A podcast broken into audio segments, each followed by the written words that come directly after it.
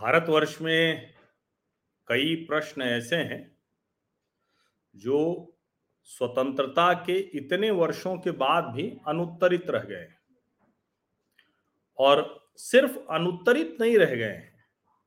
उन प्रश्नों को लेकर भारत में एक ऐसा भ्रम है कि शायद अच्छे खासे पढ़े लिखे, अच्छे खासे जो लोग हैं, जिनको लगता है कि वो सब जानते हैं, वह भी उन प्रश्नों का जवाब नहीं दे सकते हैं। और ऐसा ही एक प्रश्न है कि भारत की कौन सी राष्ट्रभाषा है? तो अब कोई चूँकि इसको स्पष्ट तौर पर जानता नहीं है, या कहें कि स्पष्ट तौर पर इस पर बात करने से बचा जाता है। अब सोचिए, हिंदुस्तान की कोई राष्ट्रभाषा है ही नहीं। यहाँ राजभाषा है। यानी राजकाज चलाने के लिए कौन सी भाषा होगी? वो राजभाषा है। और जो राजभाषा की नीति है, वो क्या है? संघ की राजभाषा नीति। तो उसमें बहुत स्पष्ट तौर पर लिखा है, संघ की राजभाषा हिंदी और लिपि देवनागरी है। संघ के शासकीय प्रयोजनों के लिए होने वाले अंकों का रूप भारतीय अंकों का अंतरराष्ट्रीय रूप है। संविधान का अनुच्छेद 343 ए 340 एक 343 वन परंतु हिंदी के अतिरिक्त अंग्रेज़ी भाषा का प्रयोग भी सरकारी कामकाज में किया जा सकता है। राजभाषा अधिनियम की धारा तीन, संसद का कार्य हिंदी या अंग्रेज़ी में किया जा सकता है। परंतु राज्यसभा के सभापति महोदय या लोकसभा के अध्यक्ष महोदय विशेष परिस्थिति में सदन के किसी सदस्य को अपनी मातृभाषा में सदन को संबोधित करने की अनुमति दे सकते हैं। संविधान का अनुच्छेद 120 किन प्रयोजनों के लिए केवल हिंदी का प्रयोग किया जाएगा? किन के लिए हिंदी और अंग्रेज़ी दोनों भाषाओं का प्रयोग आवश्यक है? और किन कार्यों के लिए अंग्रेज़ी भाषा का प्रयोग किया जाना है? यह राजभाषा अधिनियम उन्नीस 1963 राजभाषा नियम 1976 1976 और उनके अंतर्गत समय समय पर राजभाषा विभाग गृह मंत्रालय की ओर से जारी किए गए निर्देशों द्वारा निर्धारित किया जा सकता है। ये राजभाषा विभाग राजभाषा विभाग यानी जो गृह मंत्रालय के ये अंतर्गत आता है और उसमें गृह मंत्री उसके अध्यक्ष होते हैं।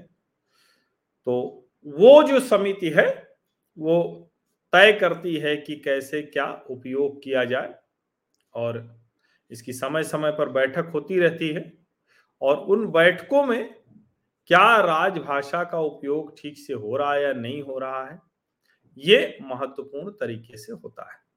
सभी विभागों में, मंत्रालयों में भी इसकी सलाहकार समिति है। और कहा जाता है कि साल में उनके दो कम से कम उनकी ऐसी बैठकें हों।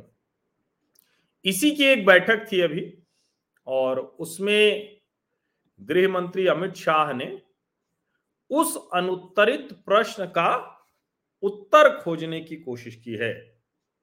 लेकिन अब अमित शाह ने जब उत्तर खोजने की कोशिश की है तो थोड़ा ध्यान रखिएगा, क्योंकि हिंदी को राष्ट्रभाषा का दर्जा मिलना चाहिए या नहीं मिलना चाहिए? बिल्कुल मिलना चाहिए। हिंदी को नहीं मिलेगा तो किसे मिलेगा? और जैसे ही हिंदी को राष्ट्रभाषा का दर्जा देने की बात आती है तो तुरंत एक शुरू हो जाता है एजेंडा। इसीलिए मैं कह रहा हूँ कि हिंदी को राष्ट्रभाषा का का दर्जा देने की तैयारी में है मोदी सरकार, लेकिन जो एजेंडाबाज हैं, उनसे जरा सावधान रहिए, क्योंकि तो वो जो है, इसको दूसरा मोड़ दे देंगे। समझ रहे हैं ना? ये बड़ा महत्वपूर्ण है। और इसीलिए क्या कुछ कहा अमित शाह ने और उसको हमें कैसे समझने की ज़रूरत है, इस पर कैसे आगे बढ़ने की ज़रूरत है, ये चर्चा मैं आपसे करने जा रहा हूँ। नमस्कार। मेरे सामाजिक परिवार के सभी सदस्यों को यथोचित अभिवादन। राम राम। गृह मंत्री अमित शाह, राजभाषा समिति के अध्यक्ष हैं और उन्होंने इसकी बैठक ली और उन्होंने बहुत विस्तार से इसकी बात की है। उन्होंने क्या कहा है? एक लाइन की बात ये कि भारत सरकार चाहती है कि राजभाषा हिंदी, वो राष्ट्रभाषा के तौर पर हो, राजभाषा के तौर पर उसका उपयोग हो। और जब भारत के नागरिक बात करें तो वो भारत की भाषा में हो। अब इसको जरा ठीक से समझिए। वो ये नहीं कह रहे हैं कि हिंदी को स्थानीय भाषा पर थोपना है। वो बहुत स्पष्ट तौर पर कह रहे हैं कि जब हम एक राष्ट्र, एक भाषा की बात करते हैं तो वो हिंदी होती है। लेकिन वो एक राष्ट्र, एक भाषा हिंदी इसलिए क्योंकि अंग्रेज़ी को हटाना है। अंग्रेज़ी को रिप्लेस करके हिंदी आएगी। और जो स्थानीय भाषाएँ हैं उनके शब्द हिंदी में सम्मिलित किए जाएँ। उन्होंने कहा कि अलग अलग राज्यों के जो लोग हैं, उनको आपस में हिंदी में बात करनी चाहिए, अंग्रेज़ी में नहीं। उन्होंने ये भी कहा कि ये जो हिंदी का विस्तार होगा, ये स्थानीय भाषाओं की मदद से होगा। अब इसके पहले 2019 में अमित शाह ने हिंदी दिवस के दौरान ये कहा था, एक राष्ट्र, एक भाषा। उसके बाद बड़ा बवाल भी मचा था। अब वो संसदीय राजभाषा समिति की बैठक में थे, उन्होंने ये कहा और उन्होंने बताया कि प्रधानमंत्री नरेंद्र मोदी ने ये तय किया है कि एक, जिसको कहते हैं ना कि उसको एक बहुत सलीके से हम राजभाषा के तौर पर, और चूँकि किसी देश की एक राष्ट्रभाषा नहीं है, ये बहुत अच्छा नहीं है। और हिंदी जब हम कहते हैं ना तो उसमें जितनी भारतीय भाषाएँ हैं मराठी, गुजराती, पंजाबी, बंगाली, तमिल, तेलुगु, कन्नड़, अवधि, भोजपुरी मतलब जो भी हैं, वो सब उसमें शामिल होती हैं। और दरअसल, इन भाषाओं में कोई आपस में कोई अंतर विरोध है नहीं, कोई ऐसी मारा मारी है नहीं। तो ये जरा समझने की ज़रूरत है। और बहुत अच्छे से जिस राज्य में हैं आप, जिस क्षेत्र में हैं आप, वहाँ की जो स्थानीय भाषा है, उसकी बात करें। और एजेंडाबाज इसको हिंदी बनाम दूसरी भारतीय भाषाएँ करने की कोशिश करेंगे, लेकिन वो एजेंडाबाज कौन है जो अंग्रेज़ी को आगे बढ़ाना चाहते हैं? अंग्रेज़ी बिल्कुल आनी चाहिए, कोई दिक्कत नहीं, अंग्रेज़ी एक अंतर्राष्ट्रीय भाषा है और उसके तौर पर उसको बिल्कुल आना चाहिए। लेकिन इन एजेंडाबाजों का ये एजेंडा नहीं चलना चाहिए किसी भी स्थिति में।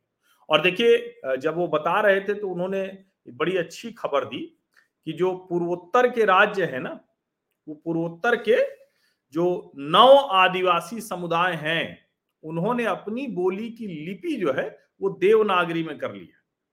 इसके साथ ही जो एक बड़ा काम हुआ है, जिसको भारत में जब कहते हैं कि पूर्वोत्तर में विकास हो रहा है, बहुत सी चीज़ें जुड़ रही हैं, सभी आठों राज्य जो पूर्वोत्तर के हैं, उन्होंने सहमति से, ये कोई दबाव नहीं है, किसी के ऊपर फोर्स नहीं किया गया है, सहमति से वहाँ के विद्यालयों में दसवीं तक हिंदी को अनिवार्य कर दिया है।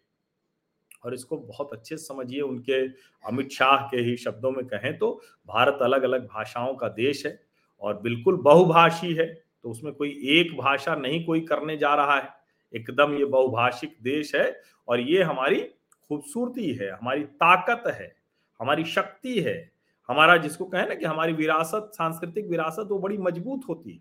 लेकिन जब हम ये कहते हैं कि सारी भाषाएँ खत्म होती जाएँगी और उस पर अंग्रेज़ी हावी हो जाएगी तो इस बात को समझिए। और इसीलिए मैं कह रहा हूँ कि नेशनल लैंग्वेज की ज़रूरत क्यों है? राष्ट्रभाषा क्यों होनी चाहिए? और जब हम कई जगह जाते हैं, बड़ा आसान होगा अगर हिंदी और दूसरी स्थानीय भाषाएँ एक दूसरे से मिलेंगी जुलेंगी जैसे मैं आपको बताऊँ कि मराठी, गुजराती, पंजाबी राजस्थान में या और जो इधर के जिसको हम कहते हैं, उन जगहों पर तो कोई संकट ही नहीं होता है। बिल्कुल वैसी ही दिखती है, उसी तरह की भाषा है, उसी तरह की चीज़ें हैं। आप चार दिन महाराष्ट्र में रहिए तो पूरा आप मराठी अच्छे से समझने लगेंगे। गुजरात में रहिए तो सारे बोर्ड पढ़ते पढ़ते आपको आ जाएगा। पंजाब में रहिए तो आ जाए ऐसे कोई मुश्किल नहीं है। हाँ जो दक्षिण भारतीय भाषाएँ हैं, वो थोड़ी मुश्किल करती हैं, लेकिन उनके भी शब्द, उनकी भी बोली, उनका भी व्यवहार, वो अपने आप ठीक हो जाता है। जब आप ये कहते हैं तो आप इसको समझिए। बड़े अच्छे से वो जो जिसको कहते हैं ना कि संस्कृत कि कैसे हम उसको आगे बढ़ा सकते हैं। निश्चित तौर पर नीति में संस्कृति होगी और संस्कृत को तुरंत आप भाषा के तौर पर कहें तो जो भाषा विद्यालयों में है तो आप बिल्कुल सीख सकते हैं। तो मुझे लगता है कि हर राज्य में जो स्थानीय भाषा है उसको इसी तरह से बढ़ावा दिया जा सकता है और जो अंग्रेज़ी है, उसके स्थान पर हिंदी भाषा को आगे बढ़ाया जाए। बहुत सुंदर विचार है।